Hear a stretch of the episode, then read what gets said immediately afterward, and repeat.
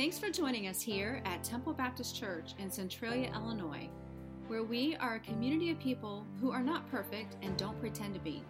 If you would like to see other resources or learn more about our ministry, check out www.tbccentralia.com. Our hope and prayer is that through the following message, you are encouraged, blessed, and inspired to meet the Lord in a powerful way.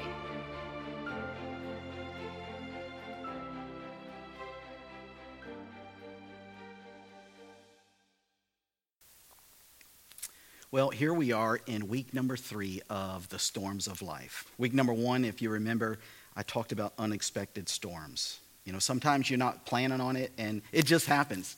Uh, life happens, the storm comes in, and, uh, you know, there's not much you can do about it. The, the storms are going to, uh, even the unexpected storms are going to come into your life. Last week, I shared with you and talked about self inflicted storms. You know, a lot of times we engineer the, uh, the storms ourselves through our uh, foolishness or disobedience. Well, this week I want to change gears and I, I want to talk about a topic of unseen storms. What really brought this to mind for me was an, um, a conversation I had with my youngest son, Caleb. And this was a couple years ago. We were living in Florida, and he was just about to move back up to Illinois. And so uh, I took him out to dinner. Uh, we went to Ruby Tuesdays, one of our favorite places to eat. And during that time, and after the dinner, we just sat and we talked for uh, a couple of hours. And in that conversation, um, and, and in this season of our life, Caleb and I had gone through some challenges. I don't know if you have adult children, but sometimes as a parent, you still think they're 12 years old and you, you, you treat them that way. And, and, and in actuality, they're, they're a, a grown man or a grown young man. And, you know, there's a different way to interact. And, and so I, I wasn't doing a good job with that. And so our, our relationship was very stressed during that uh, season. And so we were talking about that season and, and um, some of the interactions that we had that, that were good and, and a lot that weren't. And I remember Caleb making this statement, and because I was sharing with him what was happening uh, in my life as, as part of the job and as part of some other things that were going on. And he made this statement. He said, You know, I didn't know that, Dad. If I would have known, I would have acted differently. You know, I think that. Uh, watching right now are a lot of people who are going, going through some storms of life and they're unseen. Your loved ones don't know about them. You don't talk about them. Uh, the people that you work with, they're unaware of it. And so today, I want to speak to, to those who could look at and relate to Psalm chapter 6. So I'm going to read in Psalm 6, and I'm going to read verses 2 and 3, and then I'm going to read verses 6 and 7. Verse 2 says this Be gracious to me, O Lord, for I am languishing. Heal me, O Lord, for my bones are troubled. Now, as, as I read these verses, I want you to understand something that as David is pouring out his heart here, you're going to see that he is having some mental challenges or storms, he's having some emotional challenges or storms, and then it's resulting in physical challenges or storms. Watch this. In verse 3, it says, My soul is greatly troubled, but you, O Lord, how long? Whenever you see the word soul in, in Scripture, um, it is talking about you as a person. All right? You, you may hear um, body, mind, and soul. Uh, the soul is what's going to separate from our body one day. When you take your last breath, the, the soul uh, separates and that is what is going to spend eternity. And that's what David's talking about my soul, who I am. It's troubled. And it, not, not just that it's troubled, but that it's um, always troubled. Well, verse 6 and 7 says this I am weary with my moaning. Now, I, I can re- relate to moaning because my back got hurt uh, in a uh, training drill. Um, it was a Humvee rollover training, and this was part of uh, being in Afghanistan.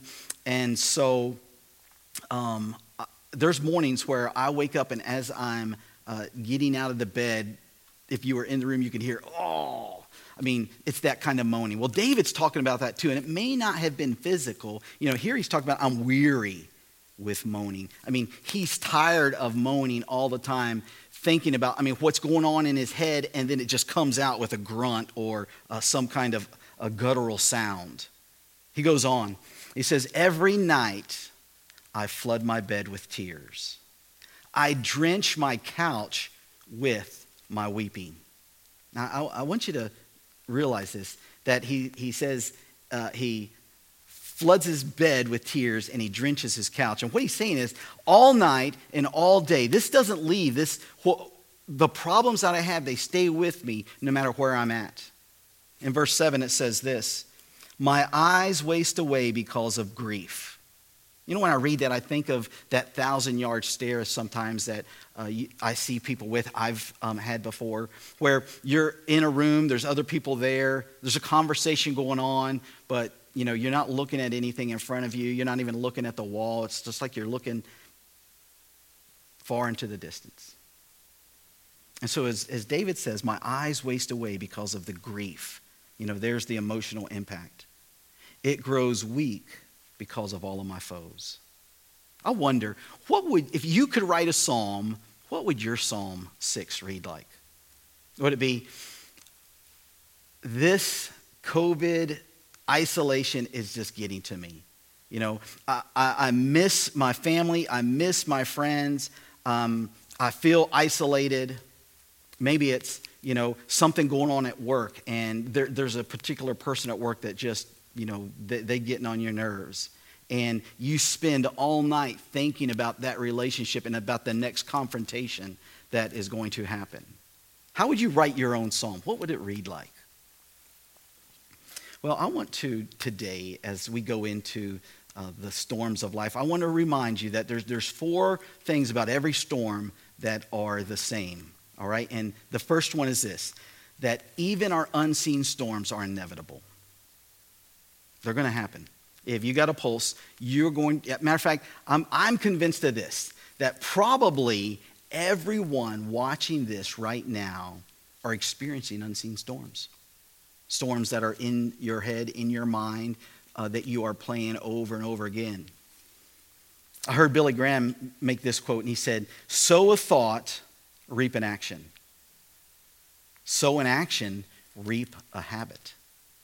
Sow a habit, and reap character. Sow character and reap your destiny. Well, I understand this that right now, every one of us is living our destiny. You know, when we think about destiny, we think about once we're gone. And, and, and, the way people look back on us, that's what our destiny is. But I'm here to share with you that your destiny is what you are living right now. So if you are, if, if this isn't the destiny that you want, something's got to change. Because if you don't change it and, and you were to leave this earth and, and go into eternity, who you are right now, that's what people are going to remember. So, unseen storms are inevitable. And I want to share with you an example of an unseen storm that I had that my wife was completely unaware of. But yet, I allowed it to affect us. And it involves a store called Qdoba. I don't know if you've ever eaten there, but I like going in. You go in, and uh, they make burritos, I think seems to be the, the main thing. And um, I, I, I, love having a steak burrito with rice and then uh, put some queso on that. I'm, I'm, I'm starting to drool here just thinking about that. So I love going to Qdoba. And then I remember um, I stopped loving going to Qdoba. And here's why. Because my wife, and you know, if you know my wife, I mean, she is as sweet as and gentle um, as a person that God has put on this earth. And, and Carrie and I are different in that um, I'm a morning person. You know, I can wake up at four or five. Matter of fact, when I was going through seminary and I was finishing up my, um, you know, 20 page papers, it was easy for me to wake up at two or three in the morning and, and get more done before it was time for me to go to work than I could if I would have spent seven hours from five o'clock till midnight the day before. So as a morning person, it was just, I mean, it, it's easy for me. I love doing this. Carrie, not so much. She's not a morning person. And she, uh, it's funny, we got these DNA results and we were looking and, um, you know, sometimes they just tell you things that are very obvious to us. And, and surprisingly said that she should be more of a morning person than she is, but um, in this season of life, she, she was not a morning person. You know, she did not want to wake up at 5 o'clock. Uh, she did not want to go to the gym and work out with me. She, uh, she enjoyed her sleep. Well, um, her and a friend decided that they were going to run a half marathon. And as part of the training for that, they needed to get together. And the only time that their calendars would work out was, I think it was like 5:30 or 6 in the morning. And every morning, Carrie was wake. Her alarm would go off. She would wake up. She would get dressed, go out, and go uh, run with her friend. And um, this happened over. This was over a couple of months. And then I remember that uh, one day, her and her friend went to Qdoba for lunch. And after that, I did not want to go to Qdoba anymore. I love Qdoba. This was the unseen storm that was going on in my, my head. And because I felt offended because my wife, who would never ever get up at five o'clock in the morning to go to the gym with me, was getting up at 5:30 and running with uh, her running partner, who was going to do a half marathon with her in a few months. And my wife was clueless to this. When I shared this story with her, I mean, even right now, as she's watching this, I know she's got a, this big grin on her face, like, you know, what in the world were you thinking? I want to tell you that many of you are experiencing similar unseen storms. And your closest friends, your family, they're looking at you like, what are you thinking? Let me kind of pull this together. Here's why we have unseen storms and why they are with us no matter where we're at in our life. John 10:10 10, 10 says it this way. The thief comes only to steal and kill and destroy. And Jesus finishes that verse with this, I have come that they may have life and have it abundantly. The reason why we have unseen storms is there is an enemy. The, the Bible calls him the thief. And when he comes into your life, his only purpose is to steal, kill, and destroy what you've got. He just wants to ruin. If you're happy, he, he wants you to be unhappy. If something is going good in your life, he wants to take that away. Because usually, when things are going good in your life, it's easier for you to have a strong relationship with the Lord. And when um, the thief is stealing, killing, and destroying, and that's what we focus on, it's easy for us to walk away from the Lord. It's easy for us to spend a season where you know we're not in church, where we're not reading our Bible, where we're not going to our Heavenly Father in prayer. And so when I think of the fact that, you know, unseen storms are inevitable, I think of this, and that is that unseen thoughts produce visible consequences. See, you sow a thought, you reap an action. And those actions that you reap are what we call consequences. They're visible, they're storms. What's interesting is that, um, you know, Proverbs 23 7 says it this way As a man thinketh in his heart, so is he. So, what we think about all day long, that's really who we are. You know, we, no matter what image you portray to somebody, the true you eventually comes out. And so our unseen thoughts produce visible consequences. And these consequences are twofold. One is an emotional result of these thoughts, this unseen storm that's going on in our head. And the second one is physical results.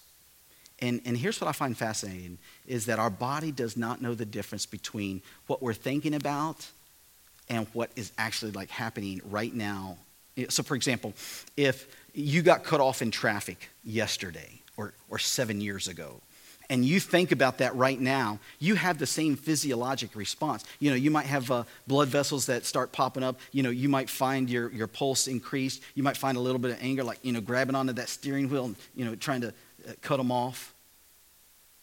Why? Because your body doesn't know the difference.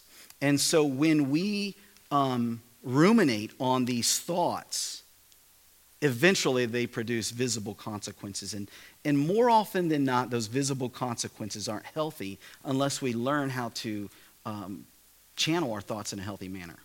And I want to show you, uh, like, kind of give you an answer behind what's going on.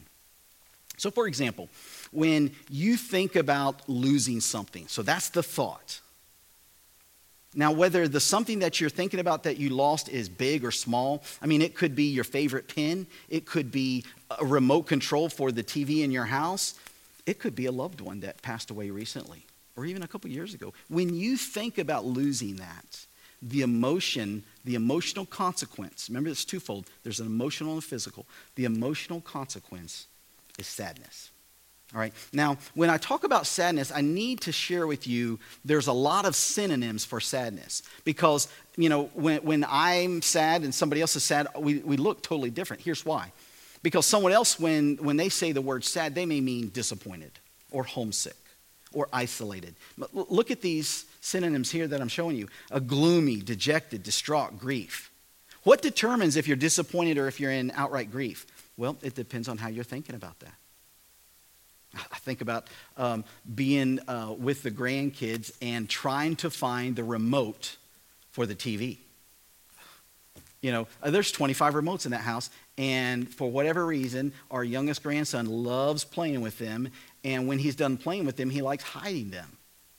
And so, it, if there's a show that I'm wanting to watch um, immediately and I can't find the remote, or one of the grandsons, they're, they're, they're needing to watch something, I'm trying to get it pulled up for them, I can't find the remote. And so I may go from being disappointed that I can't find the remote to outright distraught because I'm trying to get this, uh, what they're wanting, in, in front of them. Well, no matter where you're at on that synonym chart, you're going to have a physical response, which pretty much corresponds to the level of the word that you're, you're using when you talk about sadness. But the overall general direction of a physical response to sadness is this we withdraw. Think about that. You lose a loved one. Um, you don't want to spend the next weekend going out with your friends and celebrating. You know, you're spending usually a week, 10 days, a couple of weeks where uh, you're mourning. And typically in that mourning season, uh, you're withdrawn, you're by yourself, you're going through pictures and thinking about the, the great memories that you had with them. If it's uh, something as simple as the remote, you know, uh, it's easy to, to get over once you find the remote. Or you go find another TV and another remote. How about this season of COVID 19 that we're in? Many people are experiencing that isolation. They've lost something. They've lost the time with their family, they've lost time with friends. Uh, I think of uh, one relative right now that a very close friend is in the last weeks of her life and, and, and they can't get together and see each other because of the restrictions. And I know she's going through this emotion of sadness.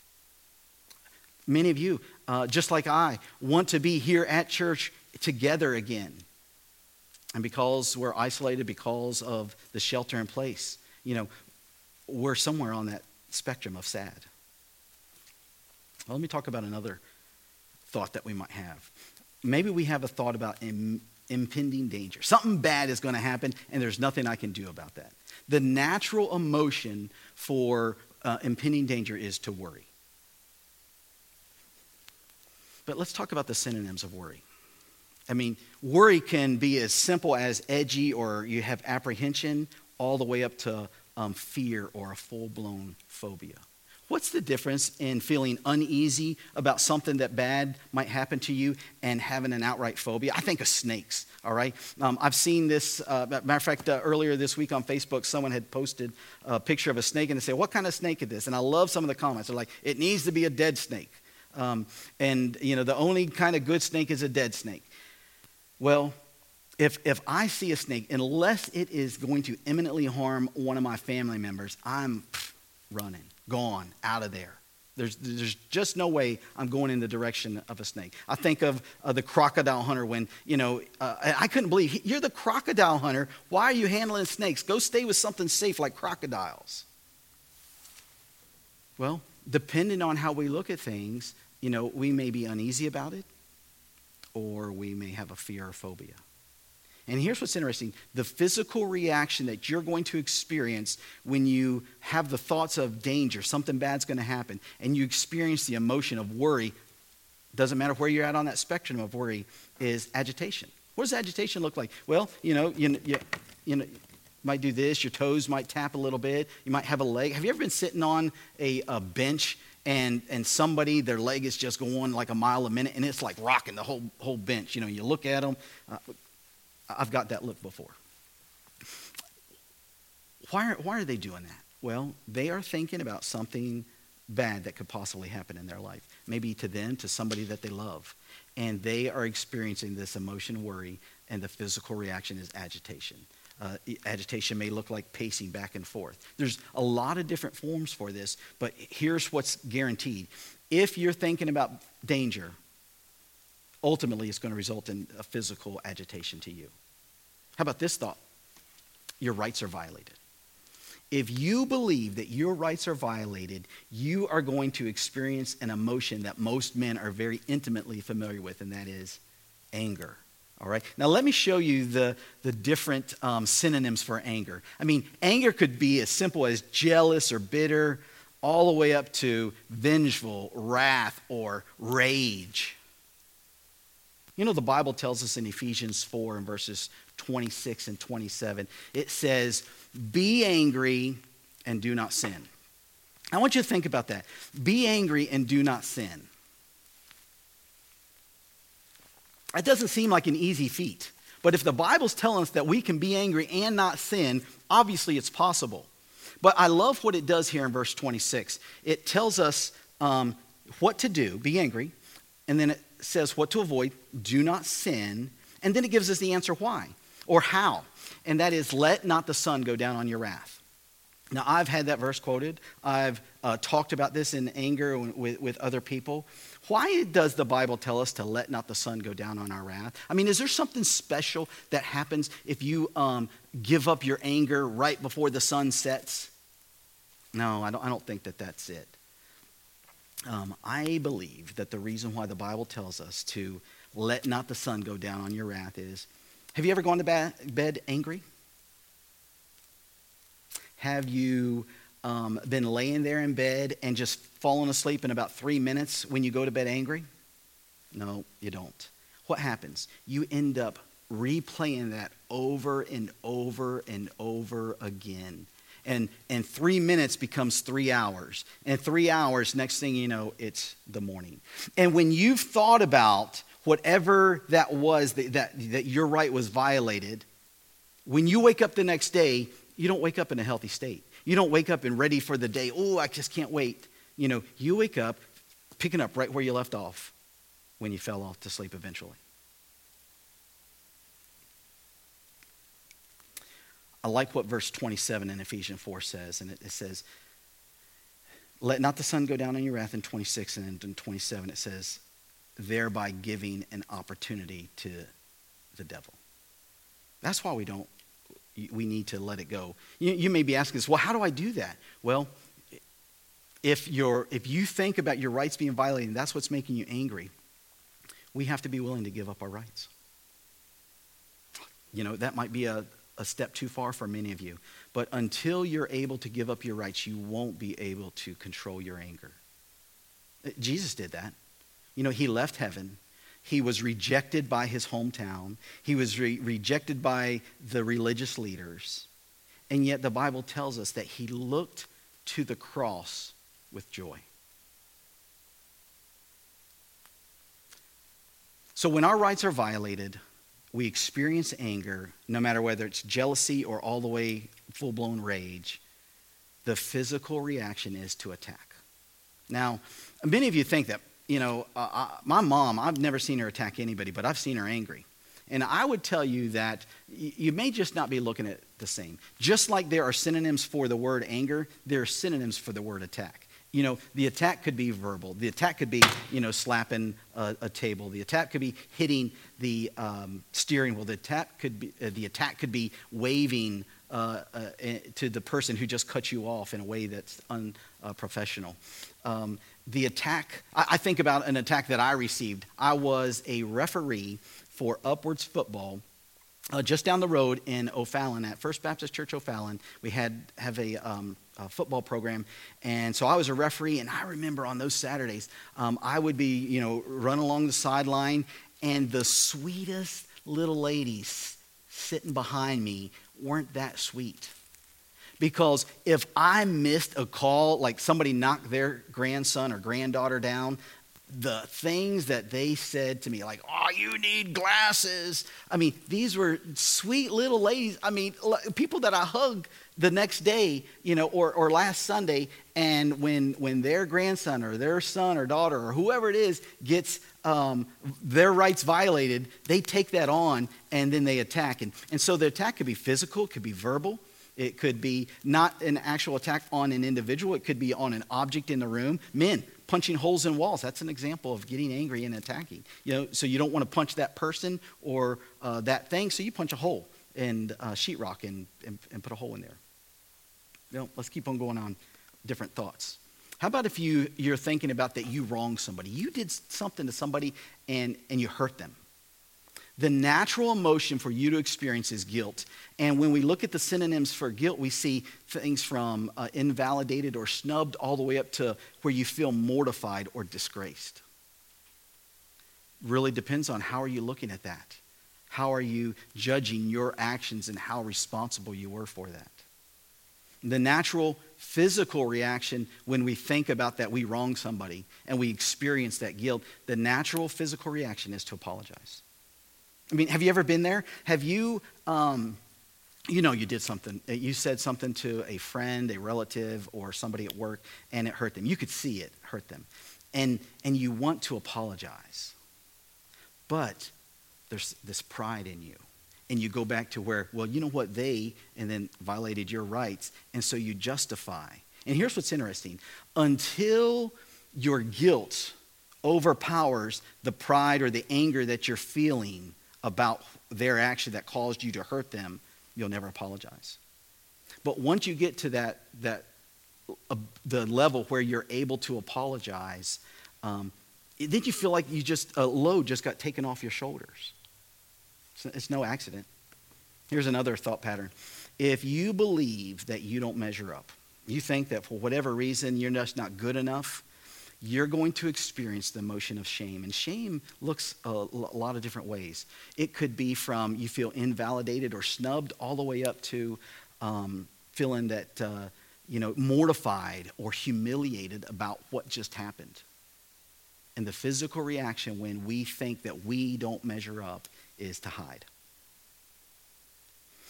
You know, if you looked at that first one um, and it talks about being withdrawn when you experience loss, and then you look at when you don't measure up, you hide. And, and we may think about those like those look physically like the same exact thing.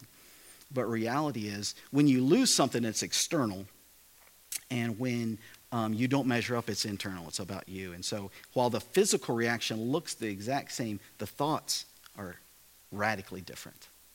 Uh, here's another thought pattern um, that you did something good. If you believe that you did something good, you're going to experience an emotion of pride. Now, I know a lot of times when we use the word pride, we, we don't use it in a good connotation. But I'm here to tell you that there is a healthy pride. You can see this in Psalm 44 and verse 11. And it talks about, in ghost, I'm sorry, in God we boast all day long. Now, you also hear the Bible talk about um, the bad side of pride. Proverbs 13:10 says it this way, that only by pride cometh contention. Proverbs 16:18 says it another way, um, before pride or pride precedes destruction. What's the difference in a healthy pride and an unhealthy pride? Well, a healthy pride is typically external. It's where you're focusing on something else. In this case, Psalm 44, you're focusing on God. You're focusing on your grandchildren. You're focusing on something that your son or your daughter did. You're focusing on something that uh, your, your spouse may have done or that you've done that helped somebody. When we, st- when we internalize it and then we start focusing on ourselves too much, that's where it gets out of balance and we experience that negative part of pride. What are some of the different words that would describe pride? Well, um, pleased, amused, satisfied, confident, all the way up to euphoria. It really just depends on what is it, the good thing that happened to you. What's the physical reaction when we experience, when we think about that you did something good and you helped somebody? Well, you usually brag about it. All right. Now, I know you wouldn't use that word brag, but um, there's a lot of different levels in bragging. And where I see this the most is on Facebook. You know, uh, I, I saw it recently. People got their checks. What did they do? They put it on Facebook. I got my check. And um, they were happy about that, all right? They, they wanted to brag about that. I see this all the time. Parents of toddlers, when they win the victory on um, potty training, Facebook. It goes right there. And like, hallelujah, you know, no more diapers. I've never seen them put on um, Facebook when that, that time when the, the kid you know, had the accident, didn't get to the uh, bathroom in time, or the clothes were too tight and he couldn't get them off uh, and quickly enough to use the bathroom. Those don't make it to Facebook. But when we have the victories, there's where we go to Facebook. Now, I would tell you, if you start watching the comments, you'll see everybody all along the spectrum of what we're thinking about. Another physical reaction to pride is you plan to repeat that. I mean, think about this. Think about something good that you've done and you help somebody else out. And you may not go on Facebook and brag about it. You may not even tell anyone else about it. But what do you do? You plan a way to repeat that. Ladies, you make a meal and your husband says, complains about it. You don't plan on making a new one. But when you make a meal and your, the family's bragging, like, oh my goodness, this was the best thing ever. Miraculously, that gets on the menu next week maybe even two days from now. Why? Because when you do something good and you recognize that and you feel that and you feel like you've built somebody else up, you plan ways to repeat that. Well, here's another thought thing that we could go to, and that is like you believe that you received something good. Now, this could be a gift in a box wrapped up with a bow on top of it, or it could be a pat on the back by, from somebody that you uh, value and appreciate, or it could be words of affirmation. When you receive something good, the emotion that you experience is you feel grateful, gratitude. Well, let's look at the synonyms to gratitude. It could be uh, where you're appreciated, where you're thankful, happy, satisfied, all the way up to joy. You know, 1 Thessalonians um, 5.18, I talked about this in my Facebook Live on the Four Wheels of God. It says, one of the wheels of God for you and for everybody listening to this is that in everything you give thanks. It's hard to give thanks unless you are thinking about that you received something good. It's hard to give thanks when the car doesn't start unless you can look at your Heavenly Father and say, I don't know what you've got for me, God, but I know that there's something good in this. And the physical reaction to be feeling grateful or experiencing gratitude is you say the words, thank you. Or you may do it this way you may pay it forward, you may help somebody else out. Each of us are a little different, and it depends on where we're at on that spectrum. Let me sh- say the last uh, thought, and that is if you believe that good things are on the way, you're going to experience the emotion of hope or joy. And let me just share some synonyms with you of, of hope um, optimism, eagerness, delight, cheerful, enthusiastic, excited, jubilation. All of those describe hope. The Bible tells us in Nehemiah 8, and, and I believe that the word hope and joy are, are really the, it's the same emotion. And Nehemiah 8, verse 10 says this way The joy of the Lord is my strength. What does that mean? Well, if you follow this, you think about good things, you experience hope, you experience joy, you be, the physical response to this is you're invigorated to take action. That's what Nehemiah 8 10 is saying. The joy of the Lord is my strength. When I experience joy about something, you know, I'm ready to, to get up and tackle the world. And so think about if you are cheerful or enthusiastic, you know, it's a whole lot easier to take on the day than if you're experiencing thoughts of loss or that your rights were violated. Well, as we look at the unseen storms and we think about um, the fact that they are inevitable, I also want you to remember this that the unseen storms in your life, when they happen, you are never alone. You may feel like you're alone. You may not share with anyone that you're going through that storm. And I would encourage you, you need to have a friend or a family member uh, that you're able to reach out to and just and, and, and talk about the storm that you're going through. Because whether you talk about it with somebody or not, you're going to experience those physical responses. And more often than not, um, those physical responses aren't going to be positive. And so we need to reach out, we need to open up, And, and I want to tell you this that even if you don't, even if you're, you're going through a mental storm right now of, and, and you're at the point of anguish, and, and you just don't believe that there's anybody that you could open up to and talk to about this, even if that's you, I'm here to tell you that you are not alone. Matter of fact, if you are in this storm and you feel like you're alone, you probably find yourself talking to you. And when you talk to you, you're usually talking to you about you. And I just want to tell you, that's never good. If you're in a storm all by yourself and you're talking to you about you, uh, I don't think it goes in a positive direction. And I would like to share this with you. I bet that it's not always you that's doing the talking. And so the question is then who are you listening to? Well, you got two choices. Are you listening to your advocate or are you listening to your accuser? Well, let's take a look at who the accuser is. The, the Bible tells us in Revelation 12:10 that the devil, he is the accuser. Many scriptures show that he goes before God and he accuses. He did this with Job. He did this with um, other uh, people. And so, um, what you'll find out about the accuser is this that he is going to lie to you and he's going to twist the truth.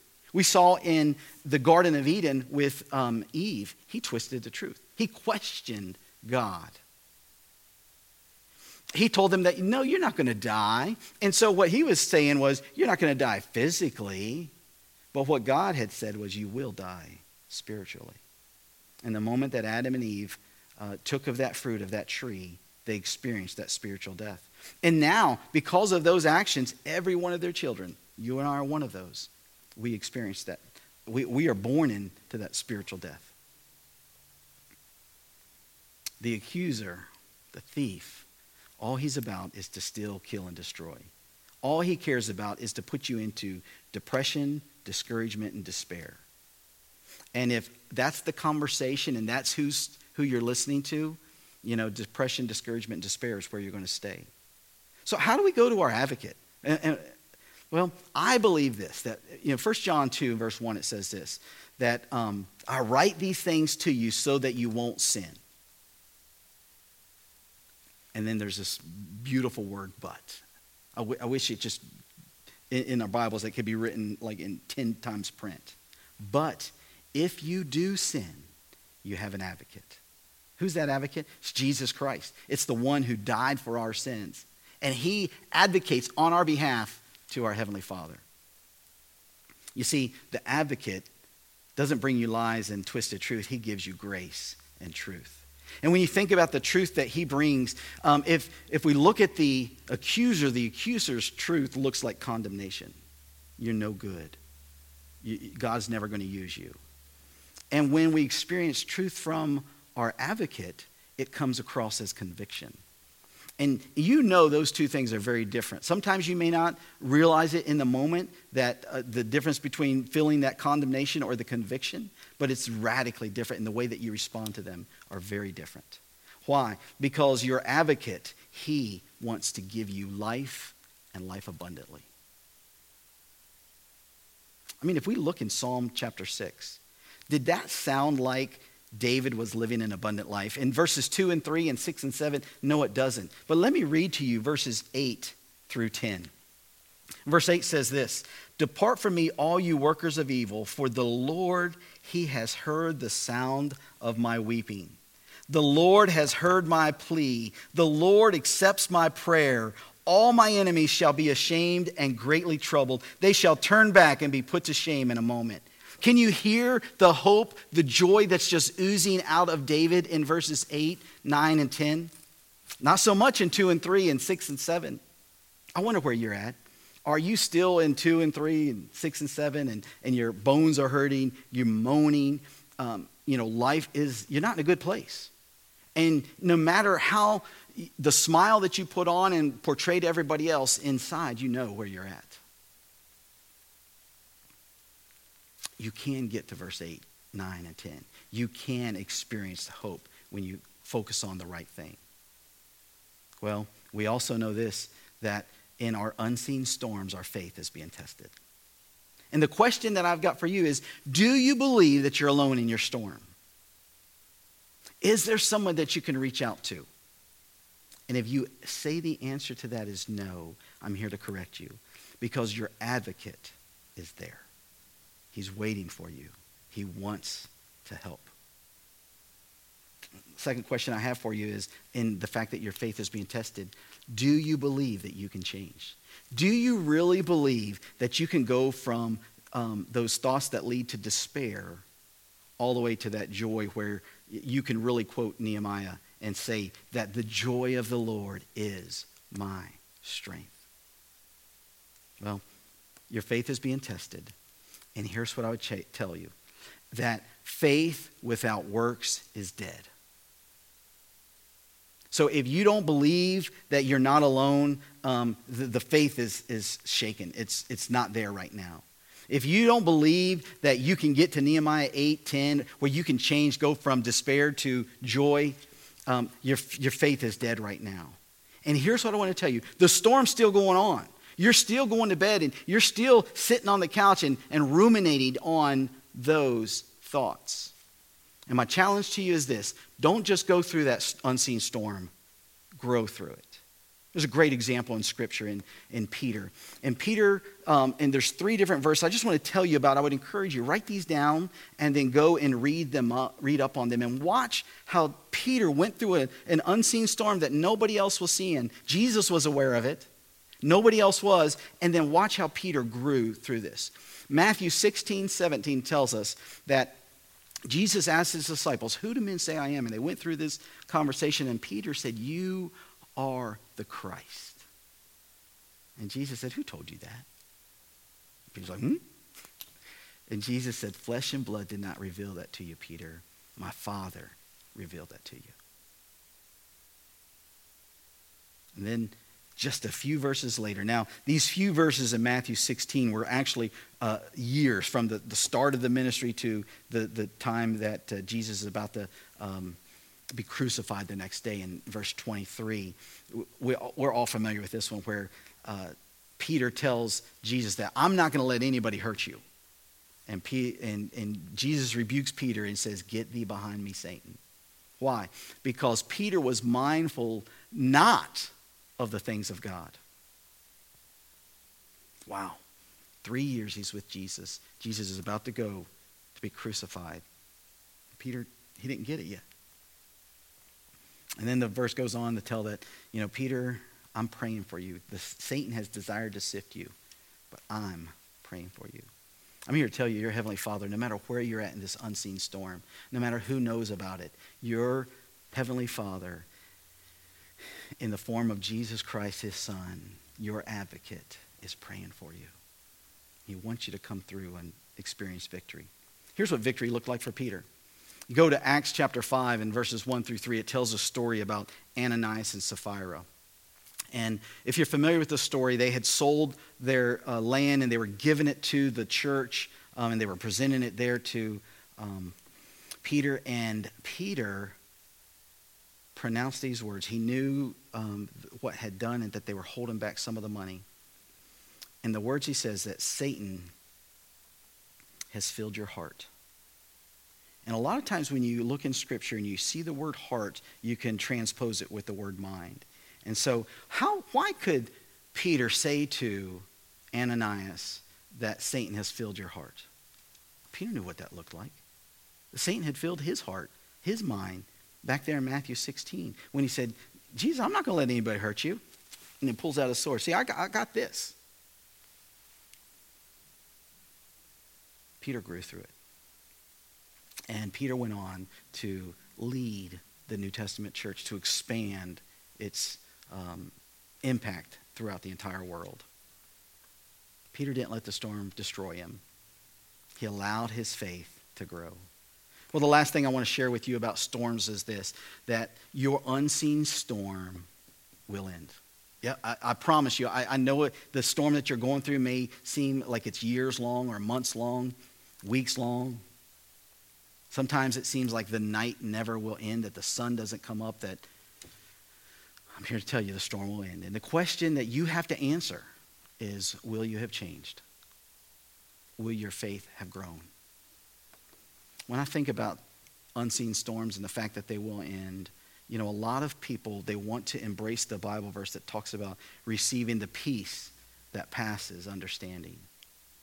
But the reality is this if you want the, the peace that Jesus, that God promises us, the peace that passes our understanding, then you have to be willing to forfeit your understanding. It's called faith. Yep. You got to be willing, going back to, you got to be willing to give up your rights. You've got to be willing to give up the expectations that you have, and you have to, through faith, believe and you can do the same thing that Jesus did, where he looked at the most traumatic physical event that probably any human experienced. He looked at that, and the Bible tells us in James chapter 1 that he looked at it with joy. He, what, he did not relish the, the physical pain that he was going to go through.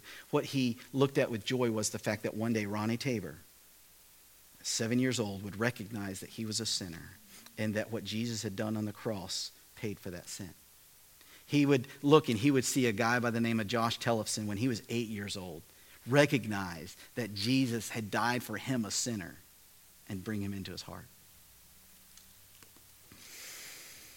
Where's your mind? You know, I know uh, you, you may present to everybody that everything's okay. But as a pastor, I can tell you that I'm well aware that many of you are hurting. Many of you are in a dark place. Many of you uh, feel alone and isolated. And so when I look at Scripture and I, I, think about how it talks about the mind, you know, 2 Corinthians 4 4 tells us this that the God of this world has blinded their mind. You know, many of you listen to this. Some of this just doesn't make any sense when I talk about Jesus. And I'm here to share with you that, that I would encourage you, go to our website tbccentralia.com slash next. And, and look at that first step, and it says get in. And just read through that. It's laid out very plainly, and you can see, because right now, the God of this world has blinded you, and you may not understand it. But how do we? How do you um, get the blinders taken away through the Word of God, through Scripture, and and read through those scriptures? And I hope and I pray that you will experience what Josh experienced. You will experience what Ronnie experienced. Well, the Bible also tells us in Titus 1.15 that um, many have a defiled mind. You know, we see this.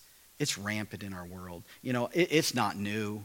Sin started with Adam and Eve. It got so bad that God destroyed the world with a flood. And here we are, thousands of years later, and in 2020, and sin is still rampant our minds are defiled. And if you don't do something about it, you will be given over to that, and, and you, you'll never experience the joy that, that Jesus can put into your heart. James chapter 1 tells us about a double mind. There's many people who come to church, there's many of you watching, and you know what a double mind looks like. You know, you, you can celebrate when we worship today. You can uh, praise the Lord and, and get into this scripture. And then yet tomorrow you'll find yourself doing things that you would be embarrassed if it was shown to other people. You'll find yourself saying things that you know those words shouldn't have come out of your mouth. You'll realize you're thinking things that, my goodness, if, if my thoughts were known to people, I'd be put in jail and you're experiencing what James calls a double mind. But what I want to share with you is that no matter whether you have a blinded mind, a defiled mind, or a double mind right now, the Bible promises us that we can experience a renewed mind. I want to uh, read Ephesians chapter 4. Verse 23 is the main verse here, but I want to read a couple verses before that. In verse 20, it says this. But that is not the way that you learned Christ. Verse 21 assuming assuming that you have heard about him and were taught in him as the truth is in Jesus. To put off your old self which belongs to your former manner of life and is corrupt through your deceitful desires. See we can't get away from the mind and to be renewed in the spirit of your minds. That's verse 23. And verse 24, and to put on the new self, created after the likeness of God in true righteousness and holiness. I hope, I pray that as you're listening to this, that you'll look at Ephesians 4 and you'll see in verse 23 that there is hope for you. You can change. You can get out of this storm and you can go from despair to joy. You'll find it in God's word. Pray this back to your heavenly Father. And just tell him, look, God, I need what you're talking about here in Ephesians chapter 4. And I believe that your heavenly Father will be faithful. The, the Bible tells us that his word never returns void.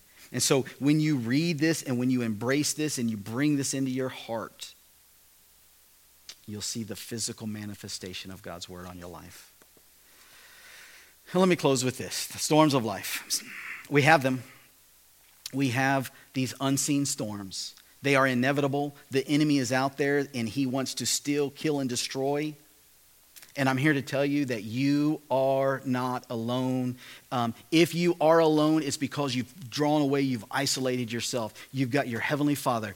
I believe that you've got family members, you've got Christians in your life, that if you would just reach out to them and open up and share with them what's going on. If, if I could have done that with my son Caleb, it probably would have radically changed those many months of a stormy relationship.